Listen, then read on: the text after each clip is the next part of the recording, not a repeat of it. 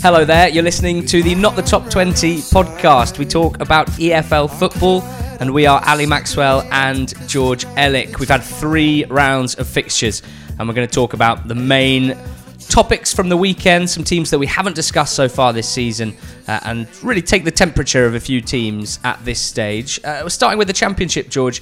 Been quite an interesting start to the season. Looking at the table after three games, there's no team with nine points, and there's no team with zero points. So, plenty still up in the air. A lot of games that have been relatively even, but also teams already showing some inconsistency in their performances, which no doubt will improve as time goes. I think we both agree the table will look very different after 10 games, shall we say, to, to how it does now. Um, Well, maybe not that different because I think the top team might stay pretty similar for the whole thing. okay, that's one out of 24 teams.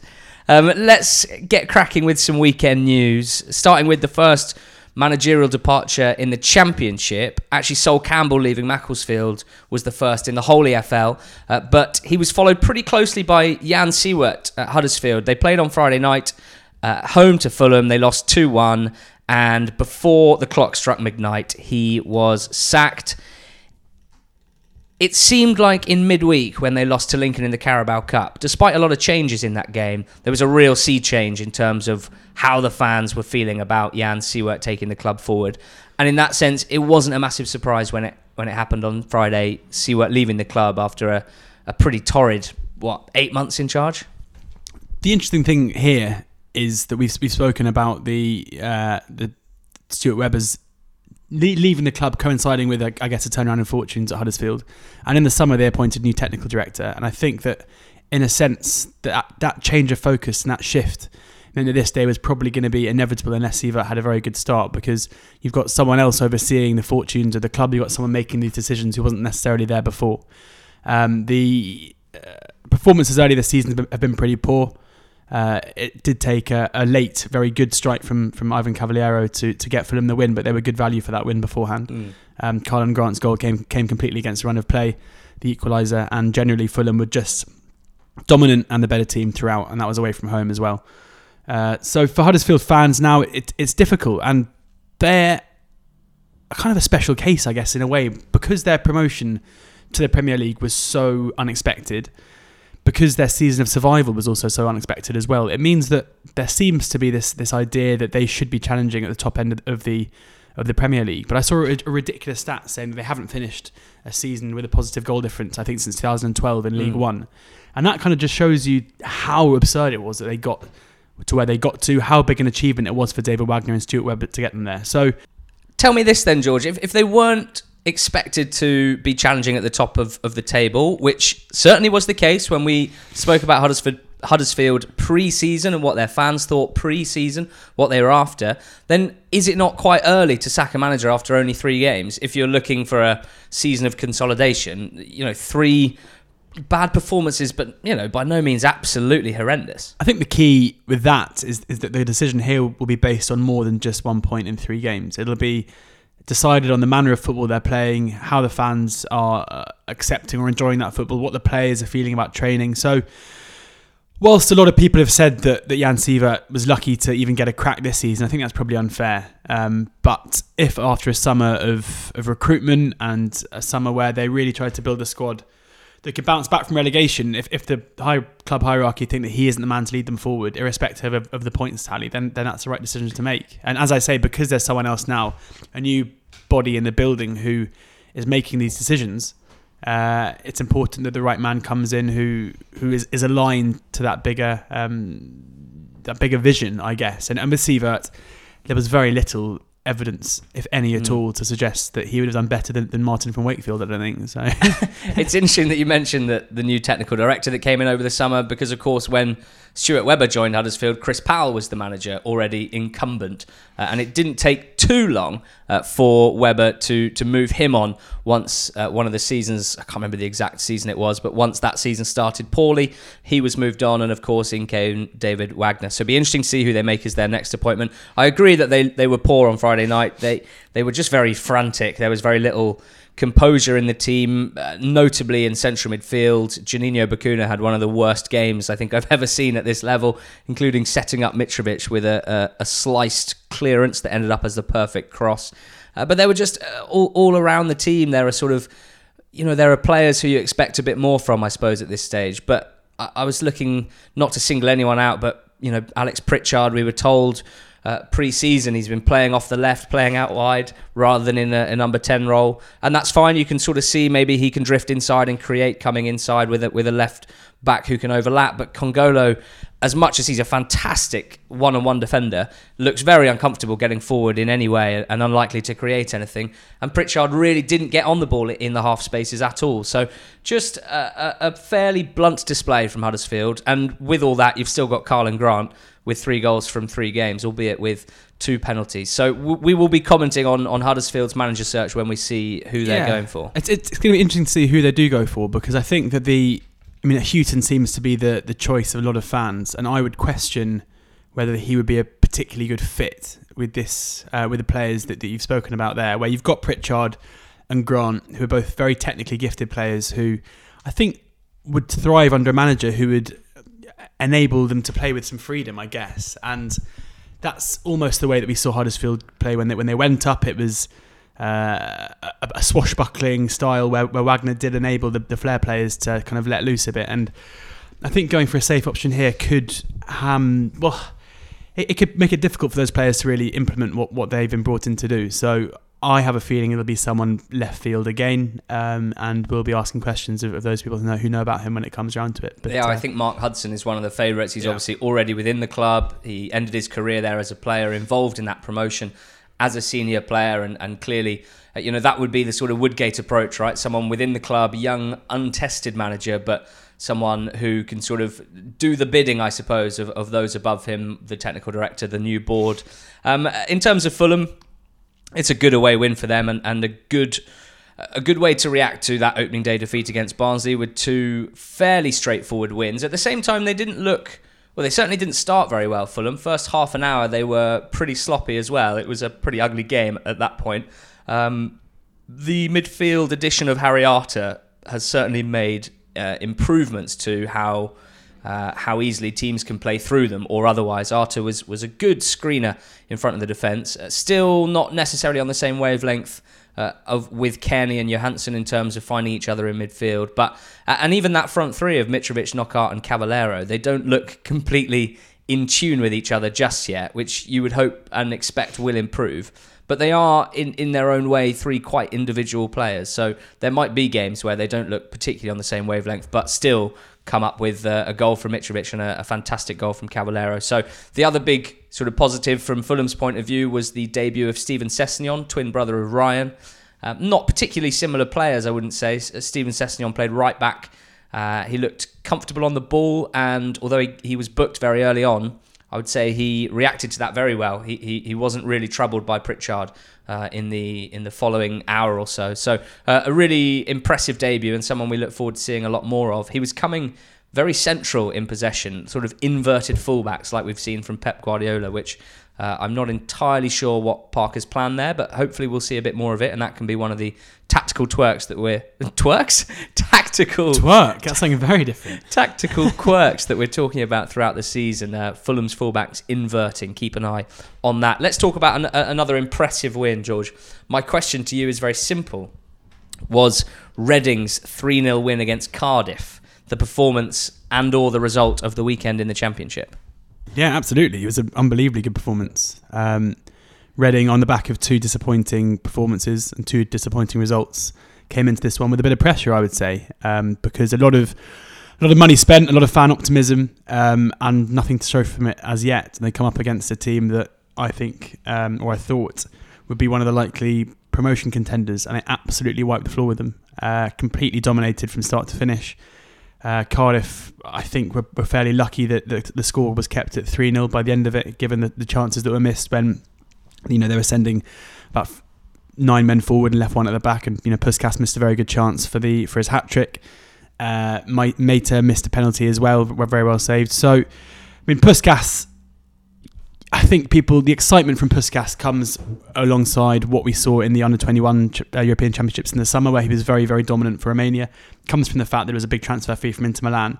But with all of these things, we see I'd say we see so many of these signings every year, and they turn out to not to be quite as as good as you hope. But from early signs, from what we saw, um, when push, push comes to shove, he's absolutely superb. I mean, the, the first. I, I, I, tweeted when he signed saying really excited about this one, having seen him live at the Unders Euros.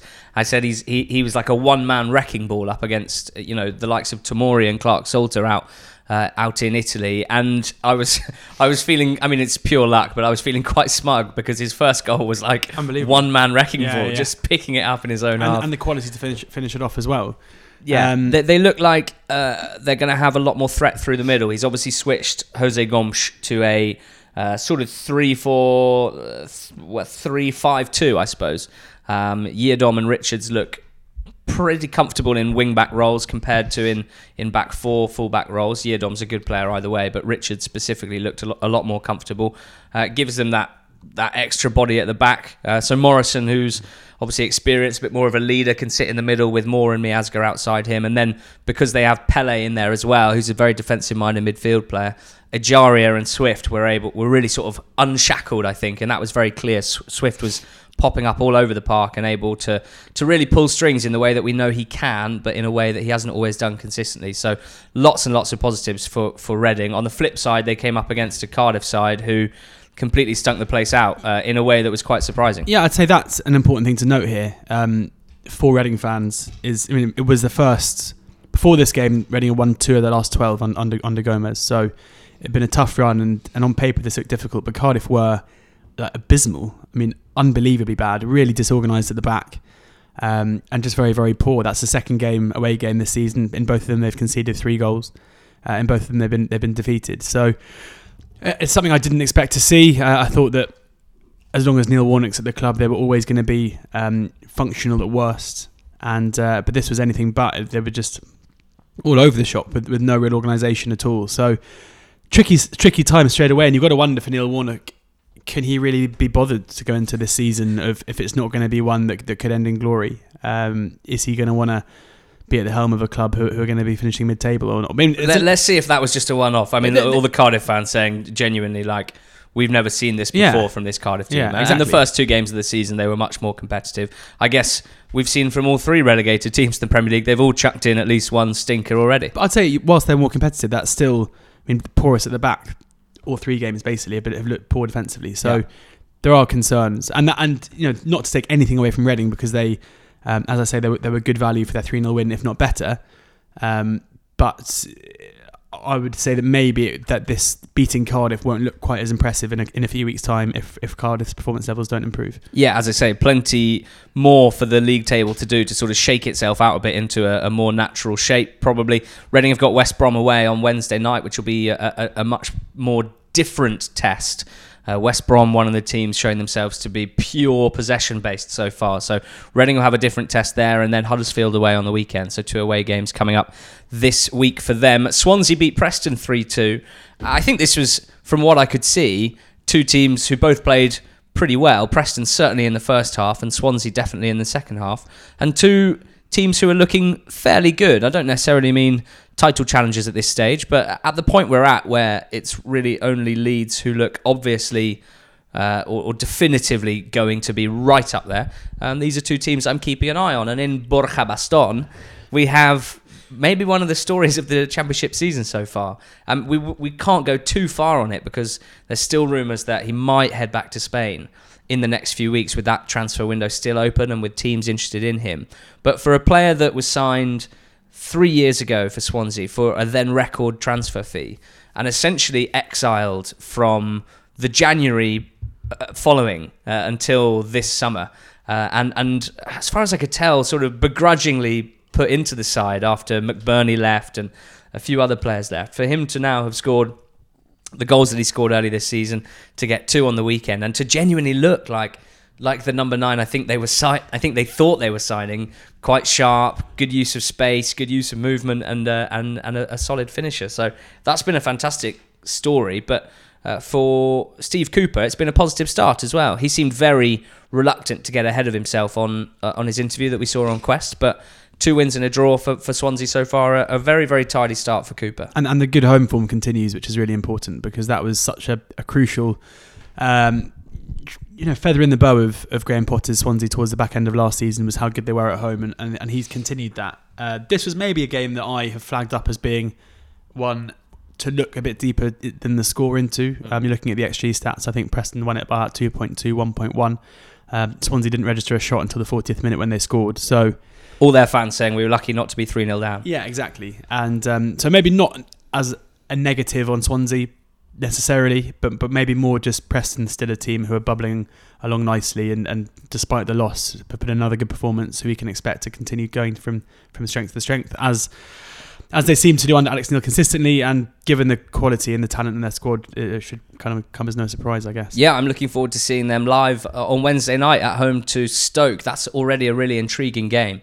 Uh, two teams who, performances wise, have started the season pretty well, points wise, uh, not necessarily as high as you might expect. And, and we're not going to talk in depth about Stoke and Derby and their draw this weekend because we got uh, other games to get through, uh, and we have spoken about both of those teams, not least on, on Sky Sports on Friday night. So, uh, with apologies to those fans, and, and, and surely after uh, next weekend, we, we will have plenty to say. But yeah, just as I mean, obviously I agree with you, but again, restricted Derby's chances massively, and except for the penalty, again was sound defensively and just managed to concede two goals. So You're very much on the uh, Nathan Jones and Stoke bandwagon, which is good. I'm looking forward to providing plenty of insight, having seen them live uh, later on this week. Uh, what about Luton and West Brom? Uh, Luton went ahead here. Uh, it was a bizarre goal, really, because it was out wide with Cranie, not known for swinging in Beckham-esque crosses, uh, and Semi Ajayi just in in sort of turning to run backwards, he just tripped on his own ankles, uh, which let Cornick free in the middle. But it was still a sensational ball in from Cranie. Uh, and, a, and a very good header from Yeah. Cornick. So uh, that was a great start for Luton, and, and by all accounts, they started the game brightly. But again, we're seeing that they're struggling a little bit to continue with, with high performance levels throughout the games. And, you know, that's not a massive knock, and it's not a massive surprise. But the difficulty is when you're playing against West Brom, who have so many threats now, uh, and, and different kinds of threats than they had last year, uh, it's going to be difficult. And in the end, Grady Diangana came off the bench on loan from West Ham. When he signed the other week, there were a few murmurings about whether they really needed him, with a lot of other young, wide talent that, that sort of owned by the club that they could develop themselves. Um, but at the double, uh, a, a very, very strong debut from him. what, what did you make of that game? We said when we were asked on on uh, on our work with Sky, kind of to flag up a few players who to keep an eye on. We said at the time, you know, it's very hard to do it now because you don't know which loan deals are going to go through late, and you don't know some of these loan deals will fizzle out and, and they'll be recalled very quickly. And I think Diangana is one of those where, you know, if you're asked at the deadline, he's someone that you would flag up as being a possible exciting one. And to score two goals within six minutes of his debut, having come off the bench, um, the first of which was basically just a, a, a pot shot, and the second of which was a really, really good header. Um, you know, he was halfway, he was two thirds of the way to a perfect hat trick after six minutes on his debut. I so- don't think we're going to see many more headed no, goals from. Diangana. But he's someone. But we also saw him in the second half after they went ahead, being really lively down the wing, um, very confident to take, carry the ball forward. And as you know, as Slaven Bilic said at the time, he's played 17 Premier League games before, so this isn't a guy whose talent hasn't got him somewhere already. He's not someone who's been found out on loan a lot. He's someone who's been involved in, in Premier League match day squads in what is a, a you know a squad full of quality. So you'd expect him to be someone who would do well. He's obviously someone that Slaven Bilic knows very well as well, and will be happy to to put some trust in. So for a team, I mean, we always say how weird it is to say it, given where they came last season, but West Brom often looked like a team who who lacked attacking depth last season, who relied on one or two players to provide it, and uh, to have a player like that able to come off the bench and have the impact that he did. I mean, he's he's repaid whatever the, the loan fee is already in that in, the, in those in those three points because they were in, in a bit of trouble before he came on. Yeah, it's to be interesting to see how they go this weekend at home to Reading because so far two two one wins away from home at Forest and Luton. Really impressive results for Bilic's West Brom, but they struggled at home so far, drawing uh, with Millwall last weekend, struggling to break them down as they sat deep, even though they had all the ball, uh, and then losing to them in the Carabao Cup as well, albeit with a, a very rotated side. So uh, maybe an early theme and a concern potentially uh, is going to be a, a more difficulty breaking teams down at home, um, but enjoying a little bit more space perhaps uh, away from home and, and making the most of it. So uh, with Charlie Austin having joined, he hit the post uh, after coming on on the weekend.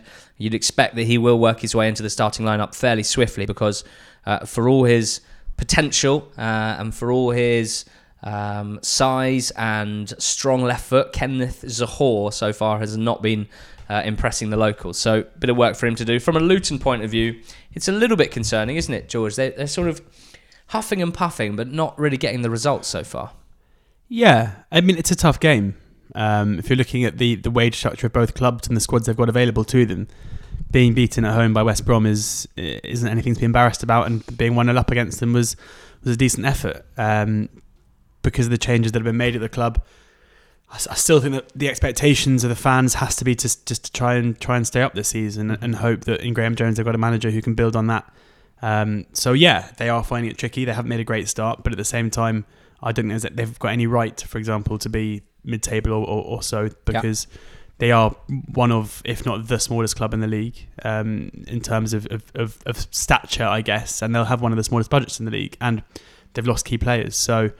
Uh, by no means embarrassed, but, no. but but not a great result. And scoring goals in every game so far, but also a little bit leaky. So they need to get a bit better. This week they're away twice to Sheffield Wednesday and Barnsley. So it, it might get worse before it gets better for Luton, but uh, not too much doom and gloom coming from us. Uh, Millwall beat Sheffield Wednesday 1 0. Sheffield Wednesday at that stage were 2 from 2, but we knew this was going to be a tough game uh, at the Den, and that's what it was. But I mean, even, probably more impressive than it looks this win because they had 10 men for more than a half of football and with a one goal lead and with Barry Bannan pulling strings managed to restrict Maybe. Sheffield Wednesday to admittedly very few chances and, and that's a huge positive the goal scored uh, George by your mate Matt Smith um, but it made me laugh when um, when Neil Harris said that in, in the post match interview as if Barry Bannan was Pirlo he goes you know when they can bring on Barry Bannan to dictate play as if it was like some unbelievable player that they've been able to call upon. And of course, Bannan is a good, you know, he's a good centre midfielder and, and as good a passer as you're probably going to get at this level. But um, yeah, I think maybe blowing his own trumpet a little bit, a little bit there for, for Neil Harris. But a, good result nonetheless. And as you say, really impressive to keep um, a Sheffield Wednesday team who have been free scoring this season, who've been creating, creating chances regularly, uh, to keep them at bay for, for over a half with 10 men. Uh, and Matt Smith immediately filling the role uh, left by Steve Morison and being that focal point up top and more than he's he's he's already scoring more goals. Yeah, and and, and scoring those kind of trademark stooping headers at the back post that uh, that you know that we've all seen. The reason I said your mate Matt Smith is obviously he's one of the few footballers with an undergraduate degree, mm. uh, and, and, he did so at the same university that you went to in Manchester. Yeah, he was University of Manchester captain when I was there. Did you ever ever meet him? Ever? I didn't. You know? Sadly, my you know as good as my right boot was. I mean, we'd actually been perfect for each other because my specialism, my specialist uh, skill is probably corners. So, so if, if, Matt had known that, then I could have been whipping them in for him. But no, um, never cross swords in a nightclub or anything like that? Uh, no, no, definitely okay. not. Fair enough. Well, wow. uh, look, I mean, did you, did you cross swords with many people when you were at the University of Bristol in nightclubs? Um, depended what sort of night it was. Really? Look, look, look, mate, we're we're feeling very good about Millwall. They've had a great start to the season, and I think you know, without wanting to get too carried away, one of the things that I'm going to say early on is I think this is going to be the sort of team who at nil nil and when they go ahead are going to be a really tough prospect for opposition teams. I do worry that if Millwall go behind in games, they're going to find it harder than other teams maybe to, to get back into it, to really be proactive and play on the front foot. But generally, if they can maintain the start to their season, in which they've been very, very solid, restricting the opposition in terms of chances created hugely, uh, and maintain this absurd set piece threat uh, and no little open play threat as well, especially from the wings. Um, they are they are already surprising people, and that's good to see. The next section is quick, uh, and it's called fairly straightforward wins against teams that played poorly. Uh, so no real need. Such a snappy title. no, you know me, mate. Um, great copywriter, me. Uh, Blackburn beat Borough one 0 I think all that needs to be said here was that Borough were, were poor, and Blackburn were able to beat them one 0 while being solid, but but without needing to be at their best. The goal was a fairly soft penalty, and I think that game probably finishes nil nil on another day. So um, already some work for for Woody Jonathan Woodgate to do, and then Bristol City beating QPR two 0 Yeah. Again, QPR not laying much of a glove on them. Disappointing performance from their point of view, but really exciting to have a, a genuine Hungarian talent in mm. the championship in Adam Nagy, mm. and it's important to pronounce it Nodge and not Nagy. Well, I was happy to see because uh, the lead, the the person who led the Hungarian Revolution was called Imre Nagy, Ah, who I wrote my dissertation about at really? university. So soon, so I've always known that Adam Nagy. I mean, because I am, you know, I'm of Hungarian um, Yes, heritage. So I've always known that Adam Nagy was called Nagy, but I've heard people calling him Nagy in the past or, or Nagy. And I was And happy. you didn't want to nag them but about I was the happy. I was happy that it's, it's, it took. I think it took about four days for everyone in, in the wider media to, to get hold of the fact that he's called Nodge. Yeah. So, which is also annoying because that was before I could first say it on the podcast. Well, yeah, I just wanted to bring him up. He only played 45 minutes, but he played very well and scored, of course. But I mean, he is a very highly rated Hungarian player. I don't think the listeners probably until this point knew that you were of Hungarian descent, even though, of course, Hungary have had a player called Akos Elek, haven't Yes. they, in their team for years and years. So. I, who I backed, I think, to score first in a Euros game at 33 to 1 and hit the post. Um, Fantastic. But, I've actually, I mean, I, I- I'm not going to pretend I'm much of a, um, you know, my Hungarian heritage means that I care. Sounds like you're pretty good on the history of I it. care. Yeah, well, that's true. But but the um the uh, footballing side of, of things, unless they're playing in a major tournament and I want them to win a little bit more than any other team, that's about it. But I, but Thomas Mortimer, who I follow uh, on Twitter, who is also of of Hungarian. Um, heritage, and, and he's a football uh, football writer, freelance football writer, and he's been banging the drum about Adam Nodge for a long time, um, saying that he's a talented player and someone who's very very crucial to the future of that Hungarian national team. So I think it's from my, from what I know, which is very little of him, but you know, someone whose whose opinions I respect.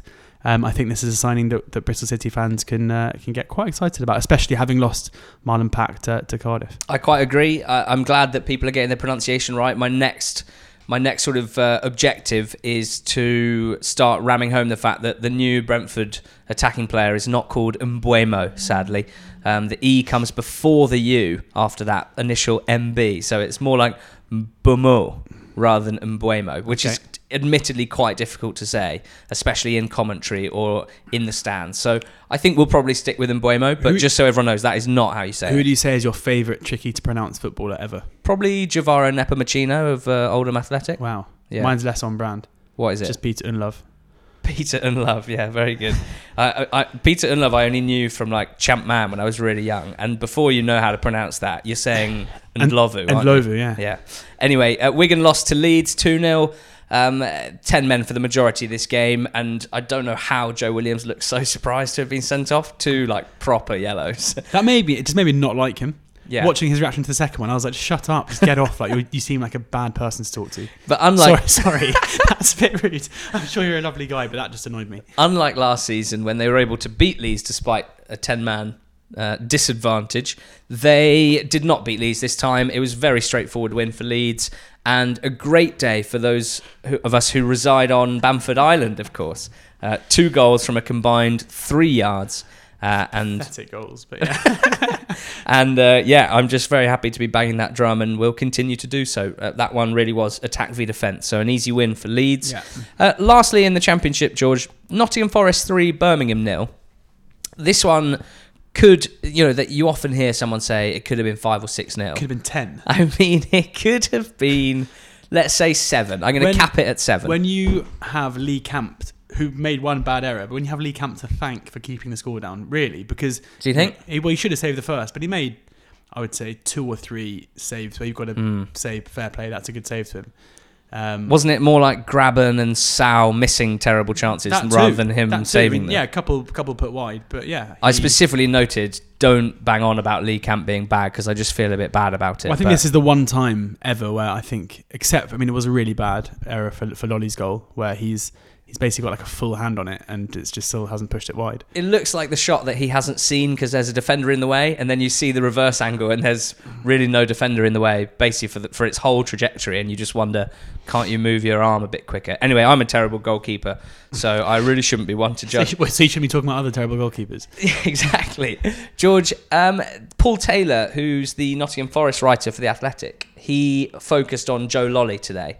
Um, in his piece about this game, and it's an interesting piece. It was the obvious person to write about. Lolley, a massive, massive Aston Villa fan, scoring again against Birmingham, which he always seems to do, uh, and celebrating gleefully in front of them.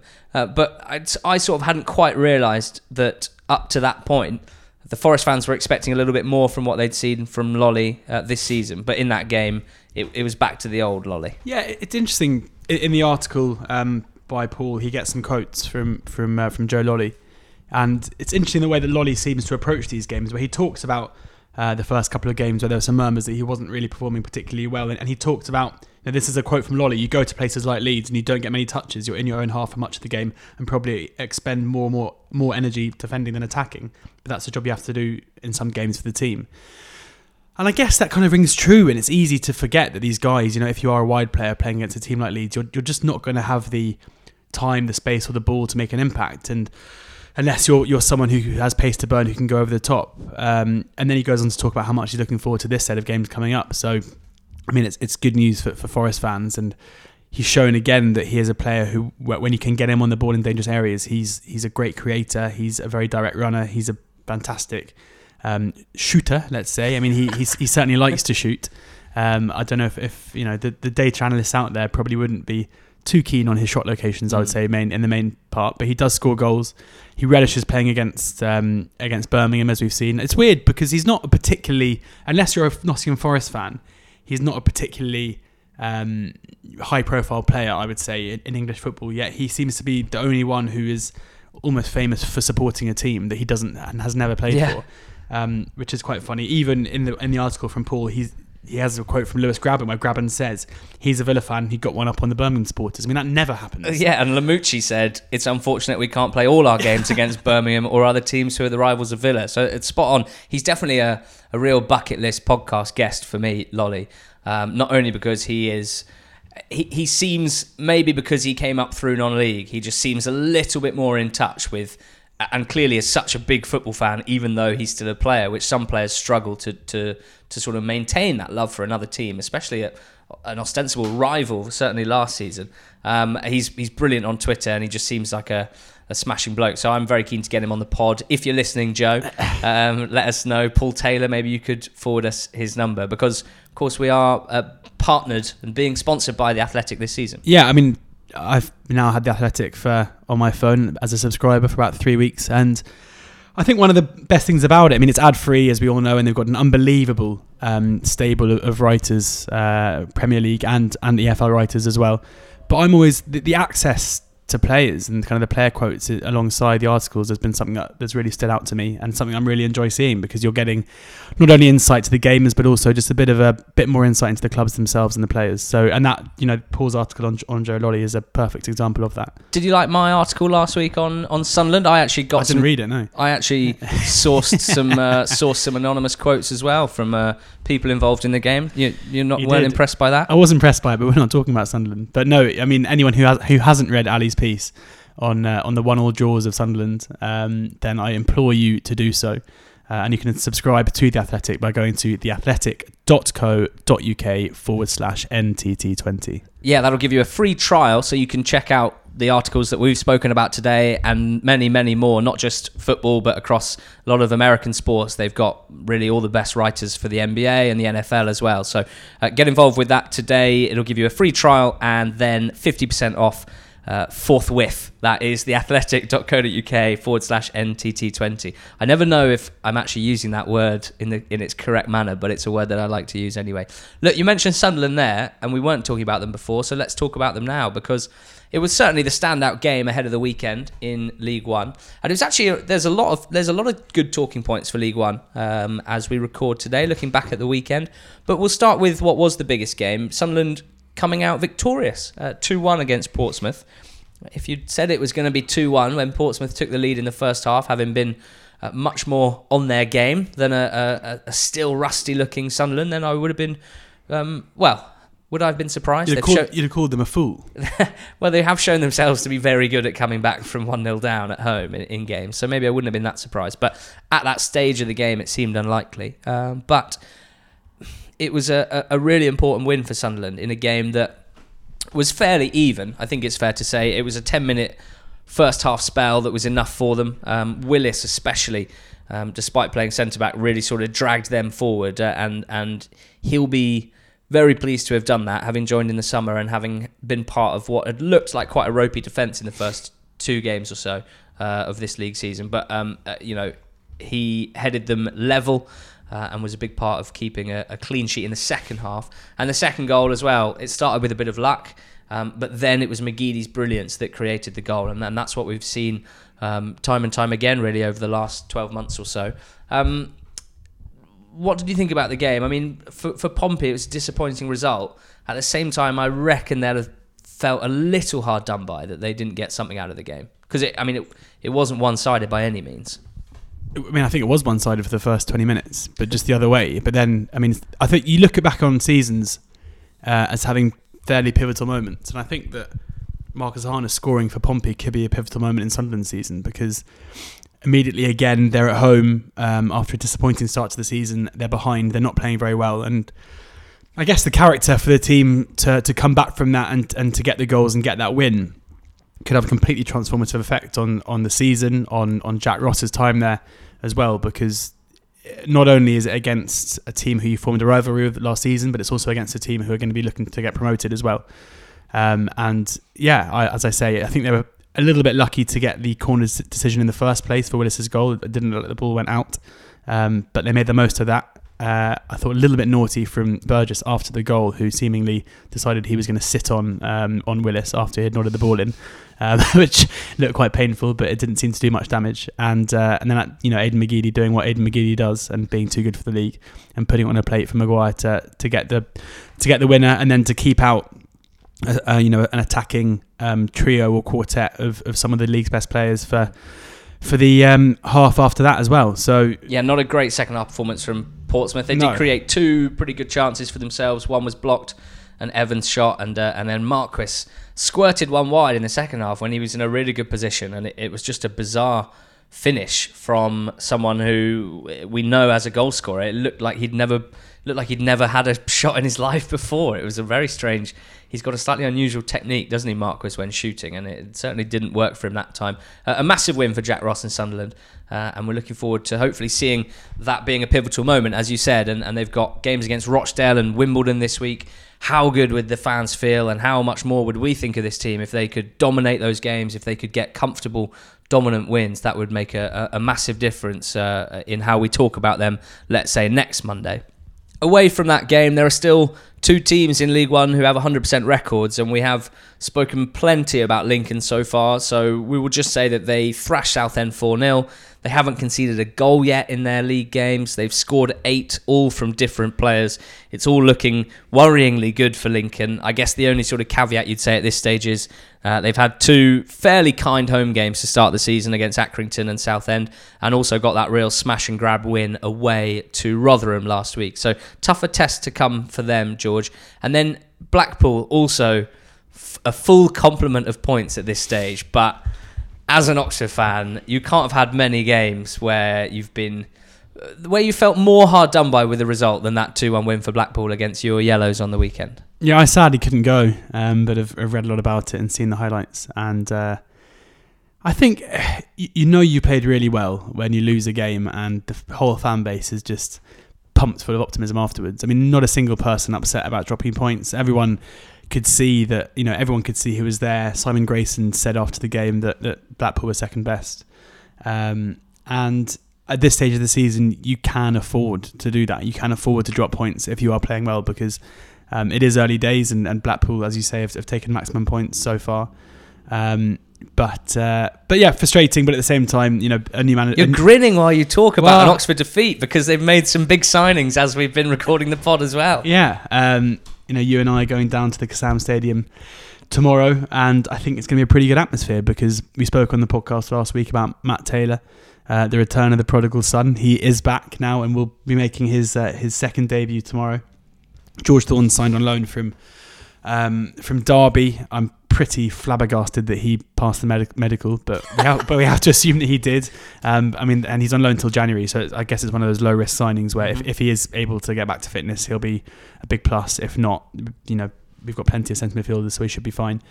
Um, so yeah, I mean, it, it, may be four points from three games, but the optimism surrounding the club at the moment. I mean, if, if I could do our one to twenty fours again, I would have Oxford nowhere near the seventeenth that we that we predicted. I'd definitely be looking at at least a top half finish now um, because the squad looks good. The performances on the pitch have been very good as, as well. Um, everyone enjoyed beating Peterborough twice in four days, 1 0, with Cameron Brannagan scoring both goals. So, yeah, I mean, it's exciting. With, with Blackpool, I think all their fans and, and, and the staff all know this was their poorest performance of the season so far, but they still managed to get the three points. And, uh, and yeah, a couple of Blackpool fans tweeted me after the game saying, I'd be surprised if we face many better teams than you this season. Um, so they'll be over the moon to get the three points. Shout out Armand Gnanduillet, who is one of the standout also League One players so far this season. Well, I mean, the penalty decision was odd, wasn't it? It was quite clumsy from Dickie, but yeah, it was a yeah, bit odd. It was, yeah. It, he also looked so slow. I'm a bit worried about how slow some of your centre backs are on the turn, but hopefully, hopefully they don't get turned too often. No, Gnanduillet looks as as sort of sharp as I've ever seen him, and and he's the type of player that because of his natural size and physique and pace, uh, if he has any sort of um, goal scorer's instinct that he has added to his game in terms of finishing, in terms of penalty box movement, then he's just going to be an absolute handful at this level. He's going to be the sort of Tom Eaves, I think, of this season if he can continue in that vein. Very, very positive for Blackpool um, to be on nine points at this early stage of the season. Coventry have started well as well this season. Two wins from their two games at St Andrews. I was going to say home games, but they're not really, are they? Uh, and they haven't conceded yet in any of their league games. So that back five, I suppose, with Marosi, who they signed from Doncaster in goal, McFadzean, who they signed from Burton, and Rose, who came down from Scotland, who our friends at Pure Fitba described as Liam Lindsay esque. He's already showing himself to, to be a really impressive defender. But the wingbacks, or the fullbacks, I should say, Mason and, and Dabo, Fankaty Dabo is a former Chelsea youngster as well. He's done a few loans, but now he's at Coventry permanently. Uh, and they have been really impressive, both in keeping the opposition out, but also those fullbacks crucial in building attacks for them. Uh, on the flip side, Bristol Rovers haven't scored yet in their three games. Mm. And when we previewed this season, we sort of we were blinded a little by Jonson Clarke-Harris's form in the second half of last season and caveated it all with what if he doesn't score loads. Yeah. And I think we're kind of seeing that there's not that much to them, to be honest. No, and, and a rookie manager as well, which doesn't help. Someone who's never had to get a team out of a bit of a rut before. So um, apart from when he took over. Yeah, of course. Yeah, yeah, of course. But more in terms of just turning the fortunes around of you know his own team. So, um, going to be tricky for them uh, to to bounce back, I guess. I mean, these runs of, of, of non-scoring don't last too long, so I'm sure that they, they will register fairly fairly soon. But um, but they do look pretty one dimensional in attack. Good news for Coventry was the goal of Kastaneer. Uh, it was it was a brilliant team move. Um, I want to know who he ran to in the in the dugout. Ah. He went straight for someone, had a big hug, and given he's only been there for, you're nodding. No, I no, I'm I'm nodding because it's very nice. Oh, I thought I you were going to tell me who it was. I just love hugs. Yeah. No, I was going to say the the exciting thing uh, for anyone who's interested in this these sorts of slightly random things that happen every now and again in football is that Kastaneer is from Curacao. Uh, he's another Curaçaoan player in the EFL, and it's been a crazy year or two for Curaçaoans in the EFL because I can't think of any um, from the early days of covering these leagues. But now it, it, they're everywhere. You've got Zeus de la Paz and Gevaro Nepomuceno, uh, who play at Oldham. You've got, of course, Leandro Bacuna, uh, who's played for various teams, but currently with Cardiff. Juninho, who had that stinker on Friday night for Huddersfield, is a brother of his, but he plays for the Holland youth team, so he doesn't count.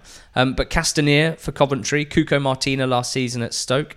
Uh, it's just been a great few years for Curaçao in football. They, they did really well in the Gold Cup this summer.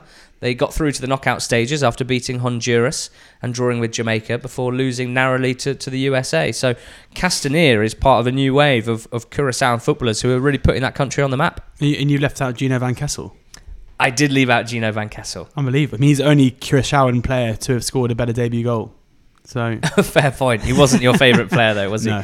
Um, let's shout out Rotherham. They've won two away wins out of two having won one in 23 games last season. So, you know, they spoke about it on the Quest highlights show, but it's worth. You know, I think at times we were almost too nice to Rotherham last season because we just really wanted them to do well.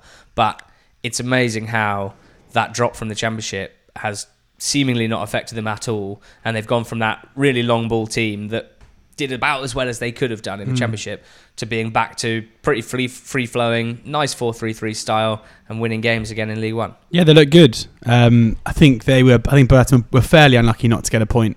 Um, from this one, I thought they had some decent chances and looked very good again. and the most nailed on penalty. Yeah, exactly. I mean, it, it, seems to be a bit of a theme of Burton's start to the season.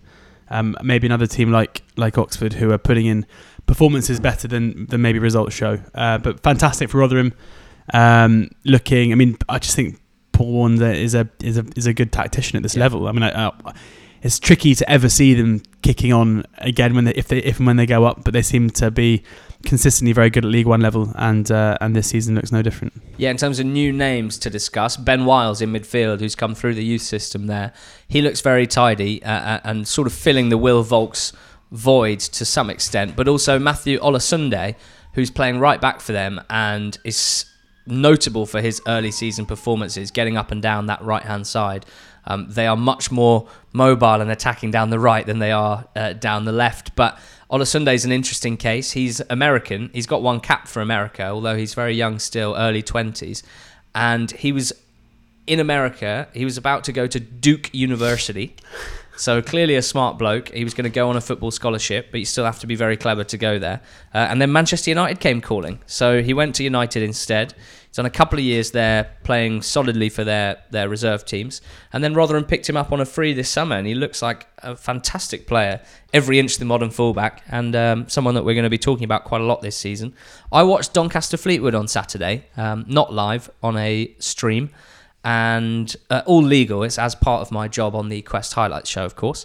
Uh, and I've no idea how Fleetwood lost this 3 2, to be honest. Uh, it was. Uh, they were dominant, uh, certainly in the first half an hour. Doncaster came back into it.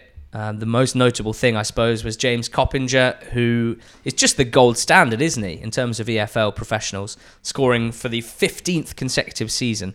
And the fact that he is twice as old as the chap who scored their first goal um, John, who's on loan from Wolves. The other thing to note is that Herbie Kane was at this game. Now, Kane, still at Liverpool, didn't go on loan to a Championship club, which certainly surprised us, uh, but still could go on loan to a League One or League Two team, unlikely to be League Two. Uh, and of course abroad, so remains to be seen. But the fact he was at Doncaster on the weekend instead of uh, at at Liverpool's game, just in the stands, I think that uh, that'll be encouraging and exciting for for Donny fans. But they really did nick this one against Fleetwood, who played pretty well.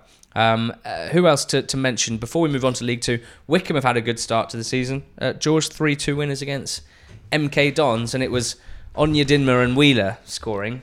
The two players who it seemed clear had really given them a, a bit of something that they didn't have previously. Yeah, I'm sure Paul Tisdale didn't really like seeing Wheeler popping up in the 90th minute and scoring the winner, but uh, massive, massive result for Wycombe. Huge start to the season for them as well. Um, I think if you told any Wycombe fan they'd be on seven points after three games, they'd have been over the moon. Um, you know, that eight games last season nearly together. a quarter of the way to safety basically already after three games. Mm. Um, and yeah, as you say, just having those two players in who are going to be hard for any team to defend against, two quality, quality wide players, um, is so important. Um, looked like quite a decent atmosphere as ever at Adams Park as well from the highlights. Uh, and I actually texted my mate who's a Wycombe fan, and I said, "It's very rare that you see limbs, as they say, Mm. in in home ends. Yeah. Like it's quite rare. The only two that really spring to mind in League One are Bristol Rovers, who do that very well at that at that one end, uh, and Wycombe. To be fair, on the weekend, I, I noted that as well. It's it's impressive. That's normally normally just an away end thing. That Yeah. so fair play to the Wycombe good fans. limbs. Clearly very enthused by what they're seeing, and you can you can understand why. Onyedinma, man of the match. Um, it, I, I just think Onyedinma playing for Wycombe and playing well is just such a good reflection on Gareth Ainsworth and his management and his just his whole running of that team. We know that through him they've they've cultivated a good relationship with QPR, which has been very productive for them, very valuable for them at times. Uh, Onyedinma is slightly different, but came on loan twice from Millwall, where he always threatened to break through. He was always highly thought of, but never quite producing on the pitch. And both times he came on loan to Wycombe, played really, really well. So Millwall said, okay, we want him back. Maybe he's ready for our team. And, and for whatever reason, decided that he wasn't. Uh, and I think it sp- speaks volumes that he wanted to go back and join Ainsworth at Wycombe. Uh, not to put the club down, but I'm sure he would have had offers potentially of, with with higher wages. Um, but this is a place where he's found his home and a manager that he knows can get the best out of him. So really positive stuff for, for Wycombe. Uh, elsewhere in, in League One, Tranmere generally winning 5 0 would, would merit a long discussion. Um, but beating Bolton 5 0 in, in the current state of Bolton, with the takeover still not complete, still with a lot of young players playing, although one or two senior players were back in the team. Um, those those young players having to play three games in a week. I mean, Phil Parkinson was basically questioning whether that was okay on a, on a welfare uh, from a welfare standpoint, which I, I kind of sympathise with. And either way, uh, it was very easy for Tranmere. So we'll we'll wait for tougher games, I think, before judging them, um, especially having lost their first Well, two. quite handy for the likes of Morgan Ferrier to be able to get their season off to a bit of a flyer. Yeah. Um, after a tricky start by playing a, a team of kids, isn't it? So- Yeah, absolutely. Uh, there's no Bury match to talk about, and things are more precarious than they've ever been. Uh, Bury have until the end of this week, essentially, uh, when they have an expulsion order from the EFL. They have to prove that either the current owner can maintain the club uh, through the season, which looks very unlikely from from the evidence that we've all seen and heard essentially at this stage. Uh, but also, the other option is, of course, to, to find new owners that can both help get the club on an even uh, keel financially and take them forward throughout the season so they can start fulfilling their fixtures. Um, I I can't really. I can't really be very positive about this because uh, it's getting to the point where it feels like nothing will happen. Now, we hope that it that, that that's not the case. We hope that in the last few days something will will start to happen. But it's been frustrating to follow, but also horrendous, of course, for for Bury fans, and something that a lot of other fans have taken note of, which is a good thing. Something that we need to you know keep talking about. Uh, so that we can make sure that this sort of thing doesn't happen again. Uh, and one more positive note from League One is that Accrington's goal in their one-all draw against Wimbledon. I think you'll like this, George. Yeah. Uh, it was scored by Colby Bishop, and it was assisted by Courtney Baker Richardson. And both of those players have previously played and scored a lot of goals for Leamington, who are in the National League North. Now, uh, Accrington signed ba- uh, sorry Bishop from Leamington this summer.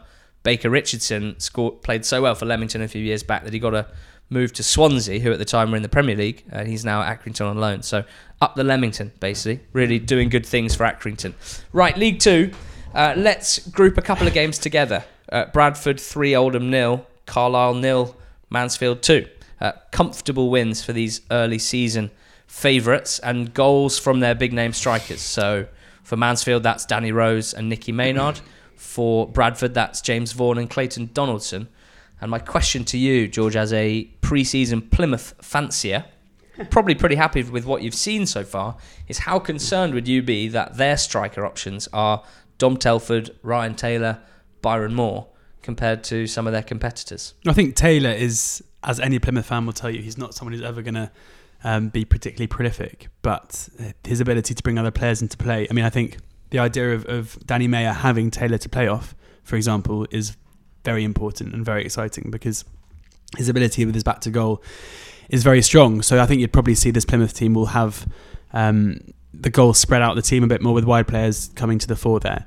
No doubt that in terms of pure goal scorers, um, the options that Bradford and um, and now Swindon with Eoin Doyle and also Mansfield have is, is stronger. Um, but it's not as easy as just having goal scorers on the on the team. You've got to have a functional way of playing that's going to bring them into it. And you look at Rose and, and Maynard's goals from the weekend, and they weren't necessarily the kind of goals you'd expect those two players to be to be getting in effect. I mean, both fairly long range strikes, especially Maynard's. We saw Maynard normally uh, his goals for Bury last season were fairly scrappy, kind of six yard box poaching finishes, um, and we're yet to really see him do that so far for Mansfield. Um, but you know, overdue three points for both teams. Um, I don't think Mansfield are going to have much trouble scoring goals this season by the looks of things. Just uh, like last season, they were fairly created chances at will. Um, and as we said on the betting show, I think Oldham's trip to Bradford came at a very, very handy time for Gary Bowyer because uh, they hadn't got the points they necessarily deserved so far this season. But Oldham looked to be one of the weaker teams in the league, and they uh, made them pay. They certainly did. Uh, real concern, I think it's fair to say, for Oldham at this early stage of the season. Um, Plymouth lost 1 0 to Newport this weekend, and it was the first time they've conceded this season, so their defence looking very, very strong, regardless of what I might think about their striker options compared to their rivals. Uh, 27% possession Newport had, uh, and the great thing about that is you don't need possession. It's what you do with possession that matters. More shots than Plymouth, more shots on target, more shots from inside the box, uh, better XG racked up. It was all good for Newport, and they are just such a, a great example of how you can do things differently, how you can win games differently, how you can play football in a different way uh, and maintain effective, even as the, the game has evolved so much in, in the last few decades. Um, the goal almost inevitably didn't come direct from a set piece, but from the second phase. Um, Howkins is one of the centre backs they signed this summer, who is very, very tall, and he, like all their other defenders, seems to have a real knack of getting on the end of crosses and heading it in. So a very good start for Newport, who are right up there. And, um, and and pleasingly so. It looks like they're they're going to be very similar to what we expected. George, we talked about Jan Siewert leaving Huddersfield at the top of the show. What about Sol Campbell? He has left Macclesfield. They said it was very mutual and very amicable. It certainly wouldn't have been a sacking, would it? Because No. did a fantastic job there. How did you react to that? I mean, what do you think? First of all, for Sol going forward, what are your thoughts? Well, the first thing I did was take Maxfield out my bet slip for the weekend, which was quite annoying. Um, but uh, it's it's surprising timing because the issues that that Maxfield have off field have been fairly obvious to everyone for a few months now. So presumably Sol Campbell was was aware was aware as well. So why? You know, a couple of weeks into the season, unless there's another job that's come up, which it doesn't look like there is, um, it does seem a bit strange. Uh, it's a massive blow for Macclesfield, of course. Um, what Sol Campbell has done in the eight or nine months that he's been at the club, I think has taken everyone by surprise. Uh, he took over a club that were dead and buried and were going out of the Football League again, kept them up and has started the season like a train. Mm. Uh, and even a couple of days after he leaves, they go to Northampton and win 2 1 with a, with a very, very late goal. So Where do you expect to see him next? L- League Ah, One, Championship? I, I, I would probably say League One. I think, ridiculously, given the job he's done, I still think that there will be a lot of people reluctant to, t- to, to take him on. Um, I don't think, you know, as a general point, I think it's more to do with his character rather than anything more sinister. Um, but, and maybe leaving Macclesfield after two weeks of the, of the season, even if it is amicable, might not particularly help that either because I think with, with people like Sol Campbell, I mean, you- you think about normal League One, League Two managers, the core reason for them needing to be in a job is basically going to be financial security, like all the rest of us. You know, they need to be in work in order to pay their bills for their family and give everyone. Whereas for Sol Campbell, that basically isn't really the case. He's his uh, interests within football will lie in the fact that he wants to prove himself as a good manager because he knows a lot about the game and because he wants to work work in it. I guess so. The way that he's left the club at the moment probably doesn't. If I was a, a an owner um, looking to employ a manager, that would probably concern me a little bit in terms of just sheer commitment. But at the same time, the issues at the club themselves mean it's a surprise, I guess, that he even stayed past the back end of last Mm. season. Uh, I would probably say League One, unless there's a, a, a Championship um, chairman who's willing to take a take a punt on him. Um, but in terms of foot, pure footballing achievements, I mean, is there is there anyone who's done better in the EFL since since he took over? Probably not. So in that respect, he should get us. he should definitely get another chance quite soon. Yeah, big call. It was Danny Whitaker who took interim charge on the weekend. Uh, he knows the club better than anyone. He was the one who took over before Sol arrived as interim manager and actually picked up some really good results after a terrible run uh, and sort of turned things around. So he's got an excellent record, and I do wonder whether, due to the the situation, the timing, I suppose, and the fact that they are um, so early on in the season looking for a new manager, that whether that might very much work in his favour, especially if they keep getting results like they did on the weekend, where they beat Northampton two one. Uh, obviously, everyone who's seen the highlights will know that Northampton's Andy Williams had pretty much the miss of the season, uh, rivaled with Joe Allen of Stoke, uh, but. Macclesfield scored two good goals. Uh, Theo Archibald, who we mentioned last week, got a goal and an assist, both of which showing uh, technique and vision and execution that looks much better than the level. So really positive signs already for Archibald at, at, Macclesfield, uh, and they have seven points from three games. So it's a fantastic start to the season. You mentioned that Wycombe might be with seven points almost you know 25% of the way to to safety. Well especially with only two relegation spots in league 2 Macclesfield have made a, a pretty good dent uh, with everyone expecting them to go down pre-season. So really impressive stuff. Uh, Forest Green and Crewe both got very narrow 1-0 wins. Forest Green uh, have been have had a strange start to the season a positive start. They're picking up points um, but all of their games really cagey They're sort of nicking wins at this stage. Uh, Crewe beat Grimsby, a game in which Grimsby absolutely dominated the the the XG, um, but Crewe came away with the win. The highlight of that was Perry Ng, Mm. whose name is spelt N and then G. Uh, he was fantastic as always, uh, one of the best right backs at the level. But we were told by our friend Matt Vale that someone in the Walsall end shouted, "Piss off back to the periodic table," which I thought was pretty niche, chemistry related banter, the likes of which you don't see that often in uh, in the stands. Apologies for the foul language there as well for anyone who's uh, of what of sensitive hearing. sense anyone who's hard of hearing no um, yeah apologies for that i mean i might as well double down on it because another funny story from the weekend was richie wellens being asked if he enjoyed uh, swindon's goal and he said i didn't see it because i went for a piss uh, so uh, again apologies And Thomas Frank as well. And Thomas frank said the s word in his Unbelievable. in his interview which i'm i'm not going to say That really woke me up but for the bleep. Yeah, yeah, good bleeping on Quest. Um, yeah, again, apologies if you don't like those words. I, I would say that I am just quoting, so not my words, the words of Richie Wellens and unnamed Walsall fan. um, and just to finish, Georgia, an impressive result in League Two was Cambridge beating Colchester 2 1. Yes. 1 0 down at half time. This is a Cambridge team that hadn't scored yet, so that was five halves of football without a goal. They'd scored 12 in their previous 19 league games. Then bang bang. Bang, bang, Mm. 2 1 win. Uh, I don't want to take away from it, but I would suggest this doesn't reflect that well on Colchester. No, it, it doesn't. Um, especially when you read the quotes of Colin Calderwood after the game about the first half performance, where he couldn't have been more brutal, really. Uh, I, I mean, uh, we talk about with the Sunderland Pompey game, talk about halves and moments in, in seasons that can really turn things around. I mean, Colin Calderwood, if they lose this game 1 0, as it was at half time, he's in serious trouble.